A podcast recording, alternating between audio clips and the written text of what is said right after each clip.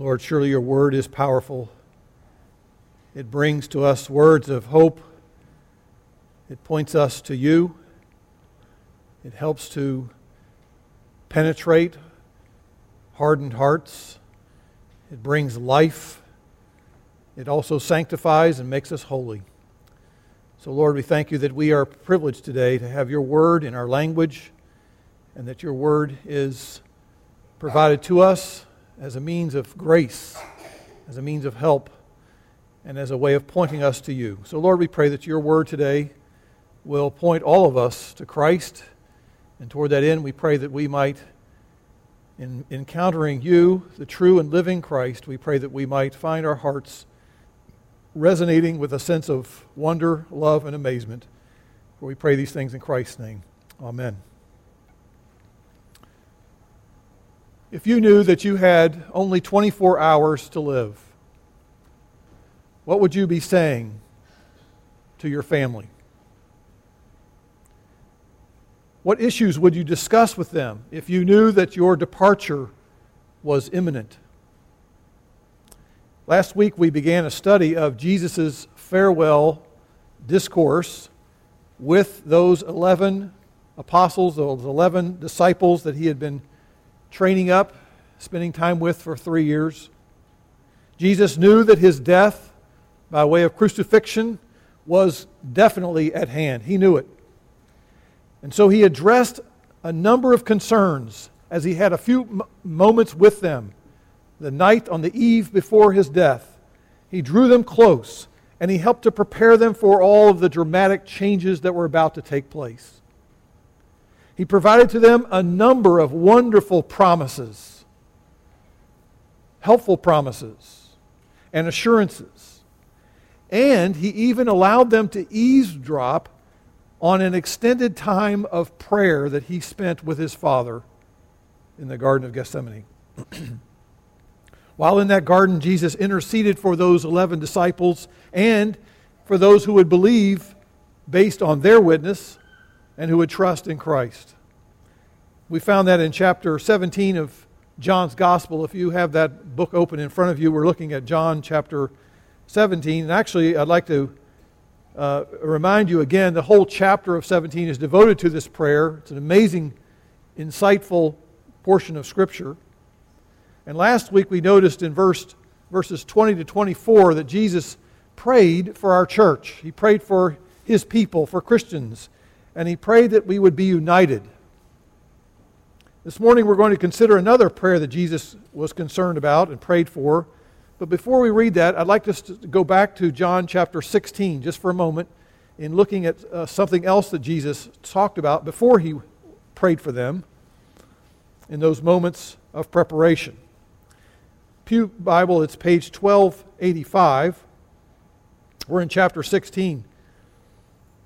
As we listen in again to the, the words of Jesus as he brought, brought those disciples close to him and explained to him what was going to happen, what they needed to know, and as they listened to him in this intimate intercessory prayer, again, I think it's so, it's been impressed upon me again how deep and how compassionate Jesus' love is for those disciples. You can say clearly that he did not forsake them.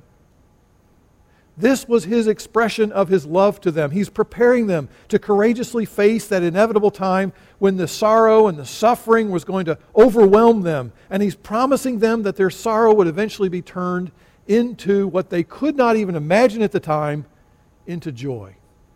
Look at John chapter 16, verse 20. John 16, 20. Truly, truly, or in the Greek, Amen, Amen. I say to you that you will weep and lament. But the world will rejoice. You will grieve, but your grief will be turned into joy. And then he uses an illustration of how that can possibly be true. Whenever a woman is in labor, she has pain. Amen, women? All mothers out there? Okay. I heard some weak amens, and, uh, but anyway, uh, probably some screams earlier in life. But anyway, uh, whenever a woman is in labor, she has pain because her hour has come. But when she gives birth to the child, She no longer remembers the anguish because of the joy that a child has been born into the world. Therefore, you too have grief now, but I will see you again, and your heart will rejoice. And watch this. And no one will take your joy away from you. How can he make that promise? because he's convinced there's something happening here that is spiritually dynamic and powerful that the world will never understand or comprehend. Jesus is promising to his disciples an abiding, enduring joy. And moments later, now we can look at John 17. I want us to notice he had already set that up as a promise, as an assurance. And now in chapter 17, in his prayer, let's pick it up now in verse 13 of John 17.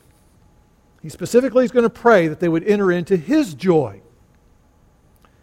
But now he prays, I come to you, talking to the Father, and these things I speak in the world so that they, that is, my disciples, may have my joy made full in themselves.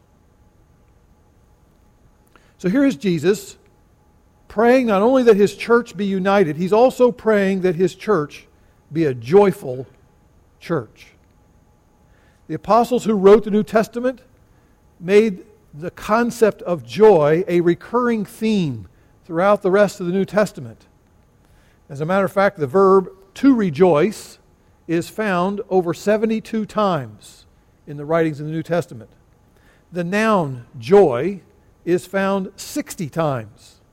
And so, as we consider this idea of joy, I want to just back up before, as part of the introduction here, I want us just to understand the concept of joy, to try to distinguish it from other kinds of um, erroneous concepts or ideas about joy, by reminding you, first of all, that joy is not an emotional reaction like happiness. I am going to suggest to you that happiness and joy are not the same thing at all. Our feelings tend to be often an unthought, automatic reaction to the events and circumstances around us. For example, we are happy, and there is some song about being happy, right? Happy, happy, happy. We are happy when we find a clothing outfit that we love on sale. Oh, I'm so happy. I got this on sale. They had the right size. Or we're happy. This is me. We're happy when we miss all the red traffic lights. They're all green, just one after the other. It's like, wow, I'm so happy I don't have to sit in this traffic all day. And then some of us are happy when we receive a compliment from a friend that we really trust. And they say something nice about us or they compliment something about us, and we're like, wow, I just feel so happy that you said that. Now, joy, on the other hand, I'm going to suggest, is not so much oriented toward our feelings. Joy, I would suggest to you, is part of an attitude, it's an outlook, it's part of a deep down, abiding sense of well being that is not dependent upon our circumstances it's not dependent upon the people around us. It's not dependent upon people saying nice things to us. I'm making a distinction here between joy and happiness. Joy, I would argue, is the overflow of a heart that is satisfied in Jesus. And therefore, I've said in your notes, rejoicing then is a willful response of satisfaction a willful response of delight in God despite our circumstances. And that's why you can come to a book like James, James chapter 1. I've been meditating on this text quite a bit in the last few months, and I needed to. It says, Consider it all joy, my brethren, when you encounter not pleasant circumstances, when things go well for you, when the breeze is blowing in your face, and you're enjoying all the blessings of life. He doesn't say that. He says, Consider it all joy, my brother, when you encounter various what? trials, difficulties, problems, when the kids are sick, when the washing machine is in the rinse cycle and it stops, doesn't work anymore. When you've got water in your basement because of a horrendous amount of rain this week, or you get caught in, a, in an incredible uh, automatic lake that formed in the place that you were driving this past week. Or another weekend goes by and you still have no word from your grown daughter or son. You still haven't received word from them, and it's been a long time since you've heard from them. He says, Consider it all joy. How can you consider it? How can you reckon it? How can you add up all those things and say, Well, I'm filled with joy? That seems illogical to the world, and it is. Because what does he go on to say in James 1? He says, Because you know that the testing of your faith is producing something in you that God's working in this situation, that God is trying to develop perseverance in your life. And that's a good thing. Then you can count it to be something that's joyous. We don't rejoice when things are awful and evil. I'm not suggesting that.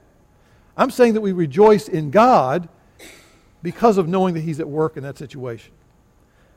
Here's another statement I put in your notes there under introduction. Joy grows in the soil of a heart that fully trusts in Christ.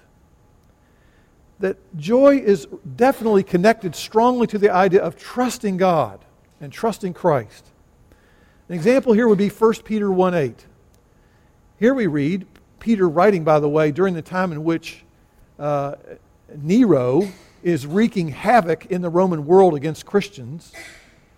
And while Christianity is expanding and growing exponentially, here is Herod trying politically to save his neck. He's blaming everything bad on these Christians and he's uh, killing them right and left, burning them alive, throwing them to the, to the savage lions as a form of entertainment. And here is Peter writing to Roman Christians saying, Though you have not seen Christ, you love him. And though you do not see Christ now, but you believe in him, you greatly rejoice with inexpressible and full of glory. He says, because you're trusting in Christ, even though you can't see him, you're definitely filled with joy because of that, despite all the craziness going on in the Roman Empire. Thirdly, another statement I say in the introduction joy grows and thrives as the Holy Spirit illumines our minds. I'd like to read another verse rather than the one that's in your notes. I'd like to read 1 Thessalonians 1 6. You might want to add that. Uh, the one in Romans is fine, but here I want to add to another one that's interesting. He says, 1 Thessalonians chapter 1, verse 6, You became followers of us and of the Lord, having received the word in much affliction with joy of the Holy Spirit. Did you catch that? There's affliction going on here and we're receiving the word with affliction. That is, there's difficult times as we embrace Christ. There's a lot of fallout that happens because of that. People aren't real thrilled about our loyalty and our trusting of Christ and how we are now suggesting that there's this major change in our lives. And so he says, in the midst of all the difficulties you encounter, you're filled with joy. Why? Because the Holy Spirit has made it clear to you this is a good thing. This is a good thing. Well, there are many other sampling of verses I could show you in the scriptures to try to help you see this point that joy obviously cannot be experienced apart from God. This is why Jesus is praying for his followers. He is convinced that this is something that God needs to do in the hearts of his people is to help them have joy. It's not something that's natural. It's a supernatural phenomenon.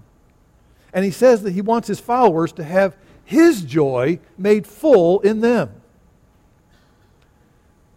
Now, before we go to our first point, I just want to back up and I just want to speak for a moment about maybe some of you who are here today and you say, Well, I don't know what you're talking about with this idea of joy. I'm not happy all the day. I'm not talking about happiness. I'm talking about joy that is an outlook of life. There's a sense of, of being satisfied in your heart with all that Christ is. Because some of you, I'm convinced, you're never you've never been made right with God in the sense of you still are at odds with God.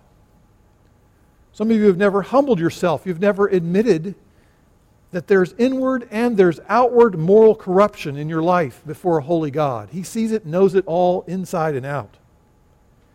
And some of you perhaps are holding God in the dock, as C.S. Lewis would say. You put God on trial. And you're saying to God, listen, God, there are so many things that you've done in my life. There's so many things that you've allowed to happen. There's so many ways in which you've let me down and you have ruined my plans. And therefore, I have no reason to uh, find delight in you because all the different ways in which my life is screwed up. And you're the cause of it all. And yet somehow you're overlooking the long list of ways that you have rebelled against God. You have defied his authority. And the reason we see all this brokenness in our world is because so many people have defied God. We've raised our fist to him. We've gone our own way, our foolish ways. And we've committed various offenses against the holy and just creator of all the earth. I would suggest to you that joy comes to those who admit that they're in need of a Savior. Joy is the inevitable response of those who repent, who turn from their own doing life on their own terms, and who come to Christ and say, Lord Jesus, I have now received you and what you have done for me. Therefore, you become a great source of joy to me. Joy comes to those who receive the gospel and fully rely upon Jesus' perfect life, who fully rely upon Jesus' atoning death for their sins and those who gain assurance of the full forgiveness on the basis of Jesus' resurrection from the dead. You see, true joy is the overflow of a heart that marvels at God's gracious dealings with us because of Christ. Think of it. Joy is the natural, logical reaction of understanding that we have this exchange. We've exchanged our sin for Christ's righteousness. We've exchanged our punishment for Christ's forgiveness. And therefore, that's why I had Walter reading Isaiah 61. It is absolutely, indeed, a verse that if you don't understand the gospel, it's obviously you're not going to enjoy. But if you understand the gospel, Isaiah 61:10, I will greatly rejoice. Not just with a ho hum kind of Oh, yeah, that's, that's pretty good news. No, I will greatly rejoice in the Lord. My soul will be joyful in my God. Why is he so joyful? Because he has clothed me with the garments of salvation. He has covered me with the robe of righteousness. If you know what it is to be naked and ashamed, fully exposed in all of your wickedness, all of your awful things you've thought, said, and done, to have that exposed and then to know that that's covered, and you can stand and enjoy God and not be ashamed. My friend, that is joy inducing truth that sets you free. That's why we read in Acts 16 there's this hardened, indifferent, cynical jailer who's seen it all. He knows a ton of stories about all kinds of characters you wouldn't want to get anywhere close to that have been in and out of his jail for years. And here he is doing his normal thing, enjoying his miserable life, if you will. And here come these two missionaries coming through town. They're in jail, and all the next things he knows, there's an earthquake. And literally, his whole world is crumbling. Because if anybody escapes, he knows he's gone. His life will be lost. And so he begins to be aware of the fact that he's a mortal creature. His, his hours are numbered. All of a sudden, he realizes, my life is, doesn't add up to anything. There's nothing I have to hang on to now and he's aware of these men, Paul and Silas, and what they've been saying about Christ. And so he says, What must I do to be saved? The answer is what? Get yourself together, go to church, be baptized, do something? No, believe on the Lord Jesus Christ and you shall be saved. And then listen to this amazing concept in Acts 16. The same guy that had them beaten, the same guy that didn't give a rip about them, had them thrown into the jail in the wee hours of the night. We read that he rejoiced offering them hospitality, offering them food, offering them some sort of medicine and ways to help their bandages and things. He rejoices having believed in God with all his household. That's true joy, my friend. It's found when we come to Christ. It's found when we find ourselves clothed with the righteousness of Christ by faith. Now, having laid that foundation, I want to move then into this direction of understanding what are, what are some means by which Jesus' joy can then be made full to us. I want to just consider two things this morning regarding that question. How are, what means can we then have Jesus' joy be made full to us? Number one, one factor necessary to develop a joyful church is biblical doctrine. Biblical doctrine. You say, oh, ho, hum. Can't you find something a little more exciting than that? Well, follow me here. Look at John 17, 13. Jesus taught his disciples many truths while he was in the world so that they would have a joyous attitude. Look at John 17, 13. He says, These things I speak in the world so that they may have my joy made full in themselves. He refers to the things that he's spoken. If you back up to John 15, verse 11, part of that long period of teaching on that night before he died, John 15, verse 11, again, these things I have spoken to you, so that my joy may be in you and that your joy may be full. Joy is rooted in the truth God has made known in His Word. None of us will ever know the joy of Christ apart from learning and reading and studying and meditating and memorizing the Word of God. I'm going to say that again. None of us will ever know the fullness of this kind of joy that Jesus is talking about apart from learning and reading and studying and meditating and memorizing the Word of God. Look at Psalm 19, verse 8. Well, if you can't get there quickly, I'm going to read it, but you ought to jot it down and work, look at it later. Psalm 19.8 is, again, devoted to the revelation of God, revelation of God in nature, revelation of God in his written word. And so we read Psalm 19.8, the precepts of the Lord, that is, the, the truths of the Lord are right, rejoicing the heart. That is, the word of the Lord is, is right, giving joy to the heart. The scriptures are God's means of revealing himself to us. And so as we read the scriptures, we're seeing God revealed to us and we gain insight into his character. We gain insight into his wisdom, his goodness, his sovereignty. It all can be found in the pages of Scripture. Now, our growth group is patient, and they're patiently going along with me through a book that we've been reading called Trusting God by Jerry Bridges. Now, before I go further to say anything else about this book, I just want to say we've been studying this book for a number of weeks now and months. Jerry Bridges writes a book about trusting God in a world that's broken, I think he says. Trusting God in a world that's falling apart or something like that. He knows what he's talking about. He's a person who's not immune from suffering.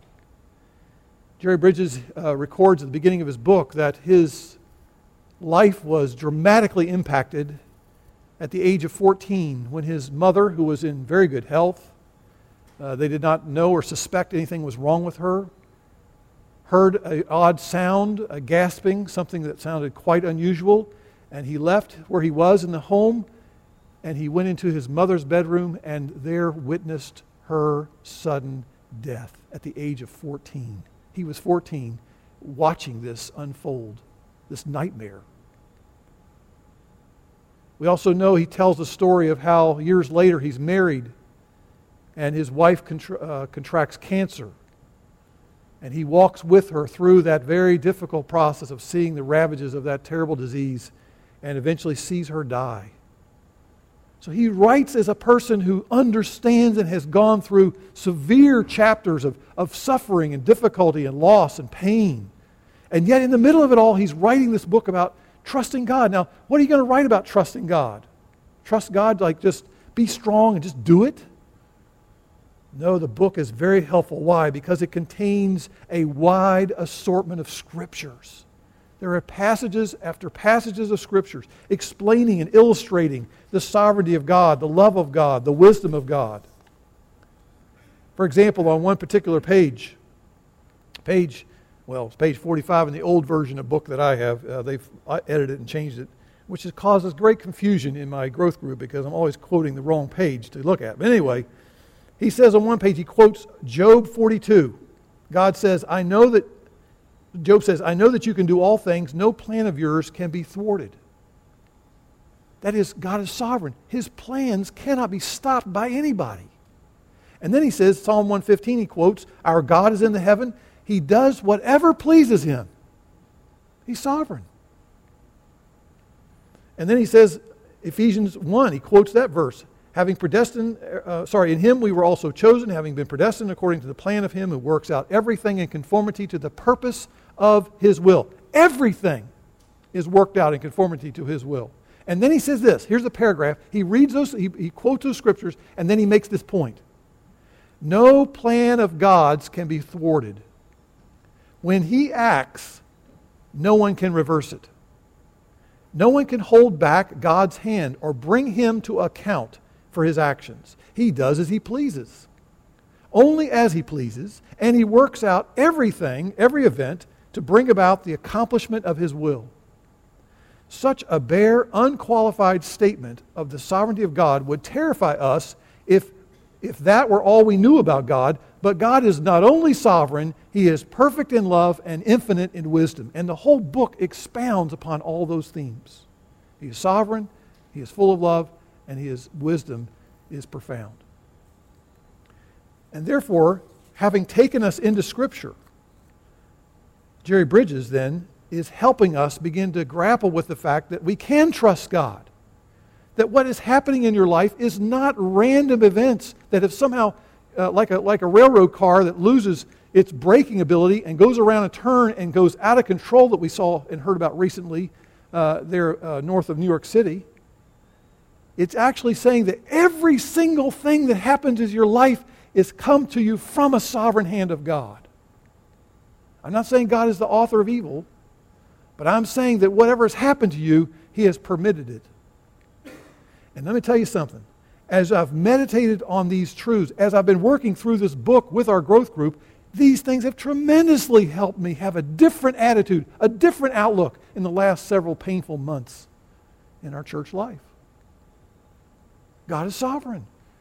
We are here by His sovereign hand. It's not a random world. He's in control. We can trust Him. And so that's why Jesus, in his attempt to try to pull the disciples close to him on numerous occasions, he gives extensive teaching. Why? Because he's trying to expand the mental horizons of his people. We tend to see the light, we tend to see the world like this. This is the way it makes sense to me. Things should go this way. If it goes any other way, that's ridiculous. And so we, we just sort of see it that way. And so when you read scriptures, it takes the blinders off and you say, oh, God has all kinds of things He's doing that I didn't even think about, didn't even, couldn't even imagine those things are what God is doing. Initially, the disciples, all they could think of was tragedy and disaster when their Savior, when their Messiah, when their King is on a cross. But Jesus' teaching helped them to understand that His purposes and His dealings are much more clearly presented to them now. How else do you explain the fact that when the disciples, we read in Acts 5, are being are suffering shame for the sake of Jesus' name. How do they react to that?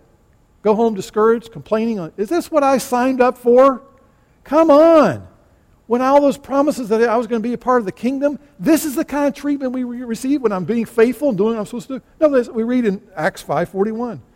They were rejoicing that they were counted worthy to suffer shame on account of his name. 2 Corinthians chapter 8 gives us another amazing insight into Christians who react in ways that are just absolutely amazing. We read that the Christians in Macedonia, 2 Corinthians 8, verse 2, they endured a great ordeal of affliction. What kind of affliction? Well, we know they're poor. They don't have enough to make ends meet but they also have an abundance of joy despite their deep poverty. An abundance of joy. that just seems illogical apart from the Holy Spirit's work in helping them understand truth of how great God is and how great is our salvation and how great is God's grace in the midst of our trials. And that's why Habakkuk, the prophet, is so struggling to see all this advancement of the evil armies coming in, destroying the people of God, destroying his beloved uh, uh, homeland. But at the end of the book, having struggled, having tried to wrestle with making sense of it, it is Habakkuk who says, Though the fig tree should not blossom, though there be no fruit on the vines, though the yield of the olive should fail, and the fields produce no food.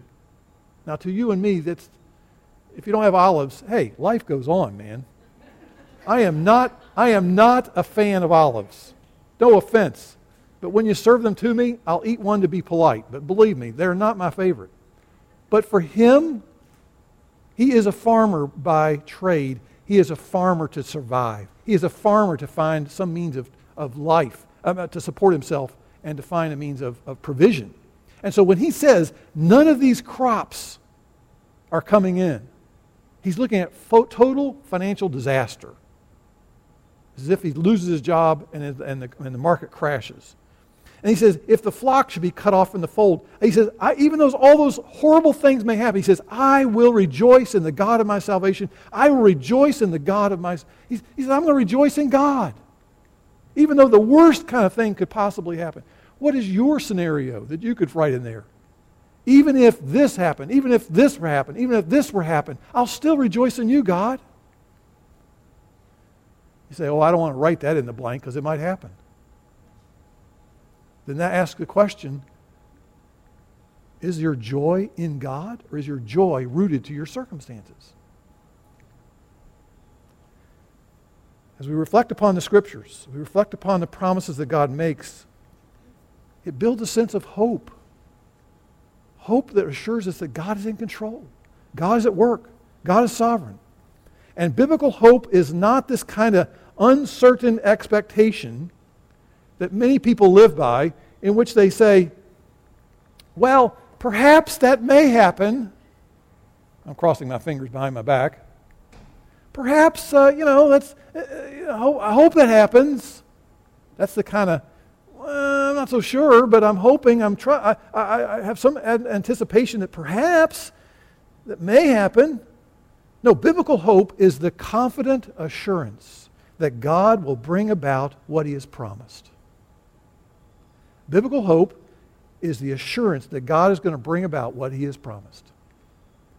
And this hope, then, if you're, if you're sound in the understanding that there's hope and know that God has promises are going to be kept, then you can do what? Then you can begin to have a response of joy in the circumstance of looking forward, that there's a sense of joyful anticipation. That's why we read in Romans 12, verse 12, Paul says that there are those of us, when we're serving the Lord, we can be rejoicing in hope. We can be persevering in tribulation. We can be devoted to prayer. Maybe you've had a situation where you've had this a tribulation of some very difficult event in your life. It's a deep, deep valley you had to walk through. And as you were there, you thought, I'm never going to get out of this. It's going on and on and on. And then as you're praying in the middle of all that difficulty, you feel like, Lord, I'm not seeing the answer to this prayer. I'm still waiting. I'm still waiting. I'm still waiting. What he's saying in this text is that in the midst of those kind of circumstances, if we have a sense of hope in God, we can then begin to draw from that joy and anticipation that God is still at hand. God is still there. God is still working. God is going to keep his promises. And therefore, as we confidently claim those promises, little, little elements of joy come into our attitude, into our outlook, into our perspective on where we are. I'm not talking about feeling joyful and walking around with a phony smile on your face saying, oh, everything's wonderful. That's not what I'm talking about here. I'm not asking you to be a fake phony with your emotions. I'm saying, yes, I grieve. Yes, I'm sad. Yes, I cry. But my joy is still in God because He keeps His promises. And I'm hanging on to those promises by His grace and for His glory. Another thing I would like to just comment on, again, I don't have time to expand on this, but if you look at Luke 6 as another example, 623, Jesus talks about a time when you might be persecuted for being a faithful follower of Christ. And what does he say in that situation? Well, he says, rejoice in that day.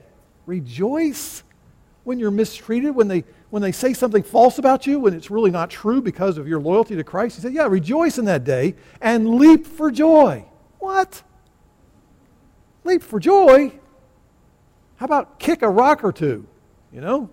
How about demand your rights? No, he says, leap for joy. Why? Indeed, your reward is great in heaven.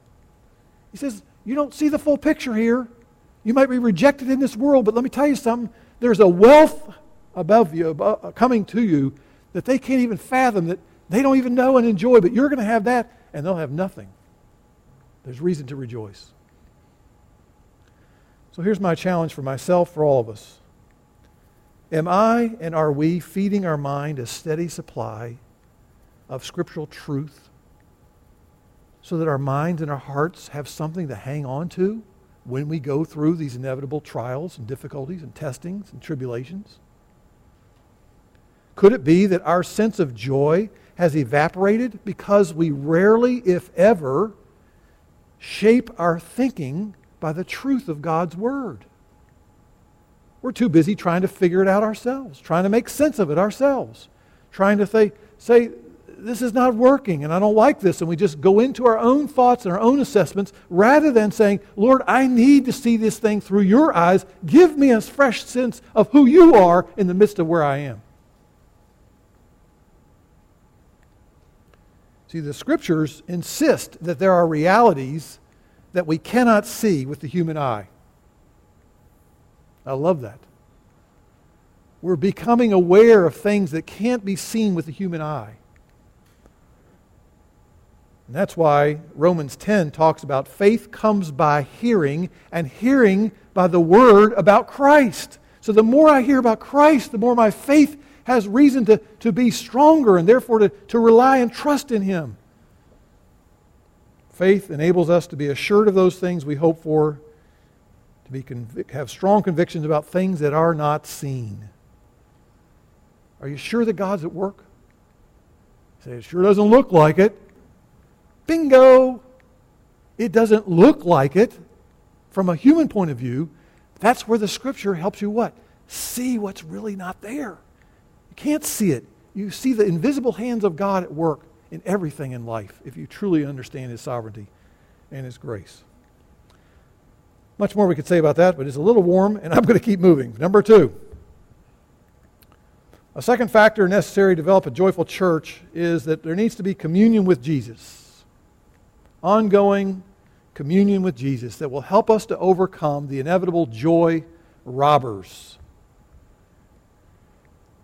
Here in Jesus' prayer, he is insisting that his disciples would never know his joy apart from I'm convinced he's assuming that they'll never know this joy, His answer to the prayer, will never come apart from abiding or remaining or communing with him. You say, Where'd you get that? Look at John 15 9. Just as the Father loved me, I have also loved you. Abide in my love. Now, what we learn by that is Jesus is saying that his joy was the overflow, as he experienced this joy that he had, is the overflow of the moment by moment enjoyment that he has with his Father. He enjoys the wonders of God the Father and the relationship and the fellowship they have together. It's a sense of incredible oneness and, and, and, uh, and respect and, and, and, closeness that is, is, is hard to comprehend. But he's enjoying that. And in the joy that he has, is what he says, I want you, therefore, as I enjoy that, I want you to, therefore, stay close to me and enjoy fellowship with me, and then you'll begin to share in, in what I already have and possess. Jesus' disciples will only have joy if they thrive in vital communion with Christ. Ongoing, moment by moment fellowship with Christ.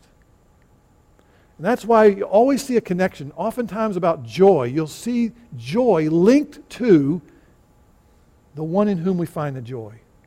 Listen to these examples Psalm 149. Let the children of Zion be joyful in their king.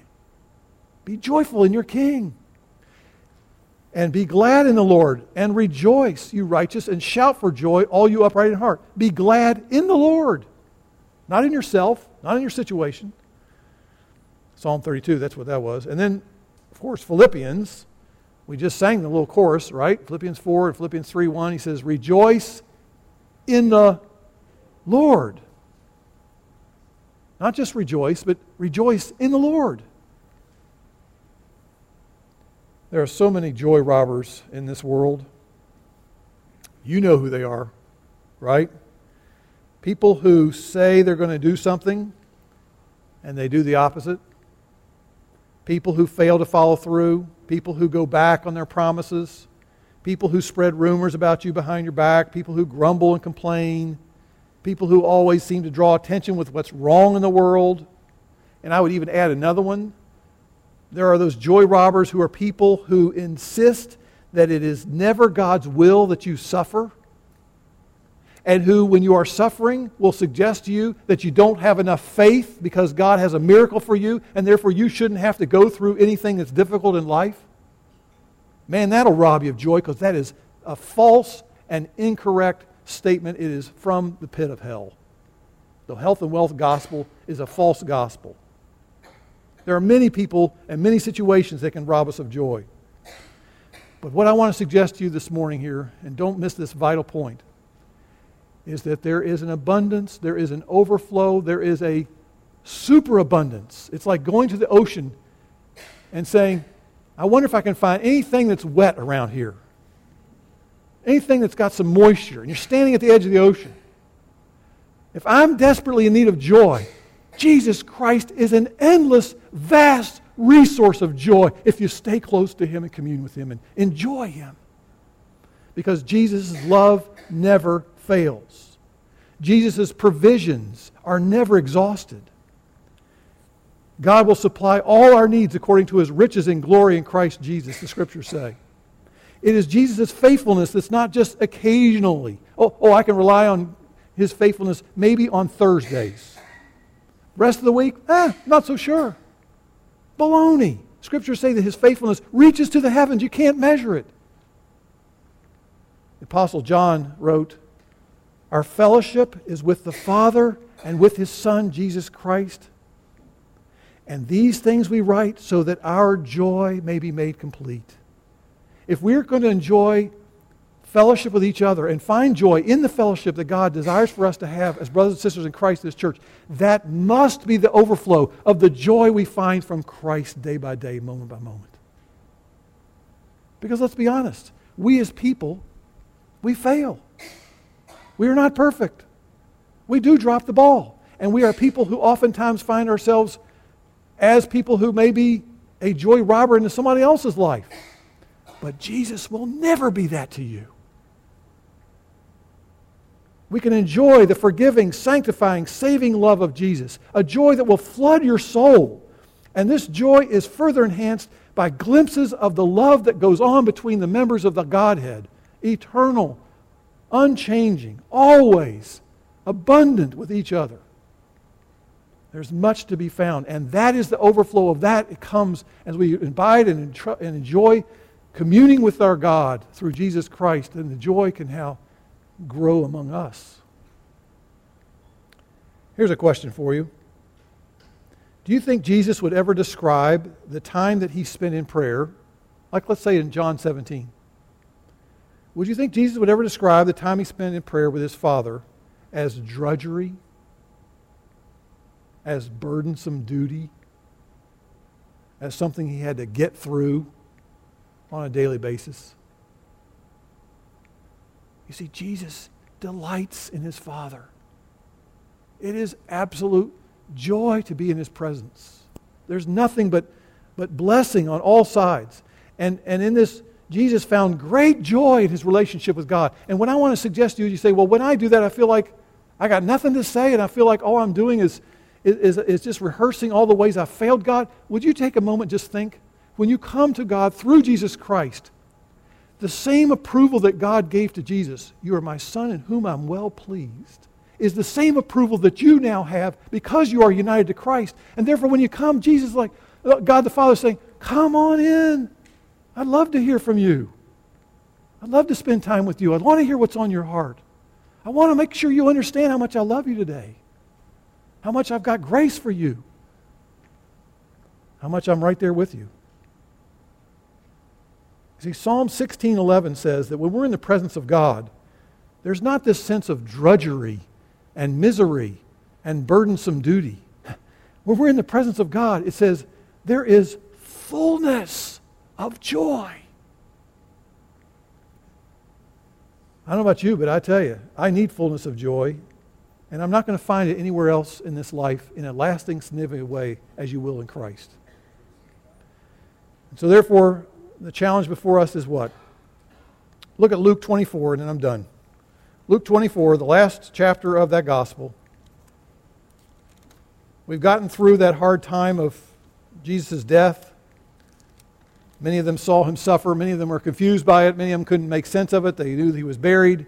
They were in, in utter dismay. They were in grieving. They were sorrowful. And they get to Luke 24, and at the end, Jesus now has had a chance to talk to them after his resurrection. He's had a chance to set them straight. They've had a chance now to see his great victory over death. And so we read here at the end of that wonderful book, last three verses, four verses, Jesus led them out as far as Bethany. Verse 50. He lifted up his hands, he blessed them. It came about that while he was blessing them, he parted from them, and they returned to Jerusalem. So here's Jesus now leaving them. He's going up into glory. So they are left behind. They're on their own now. And so what did he say? They returned to Jerusalem. How? With a little bit of joy with uh, just a little bit of, you know, well, you know, at least, at least we got to see that. No, with great joy, and we're continually in the temple praising God. Why? Because they'd worshiped the living and conquering and victorious Son of God. And so I say again, for a church to be joyful, we need joy. Why? Because the challenges before us are great. There's more work to be done, less hands to do it. And so I'm challenging us as a church Pray, pray, pray. Enjoy Christ. Come to Him every day. Draw from that wellspring of joy in Him, and may the joy of Christ be our strength. Let's pray.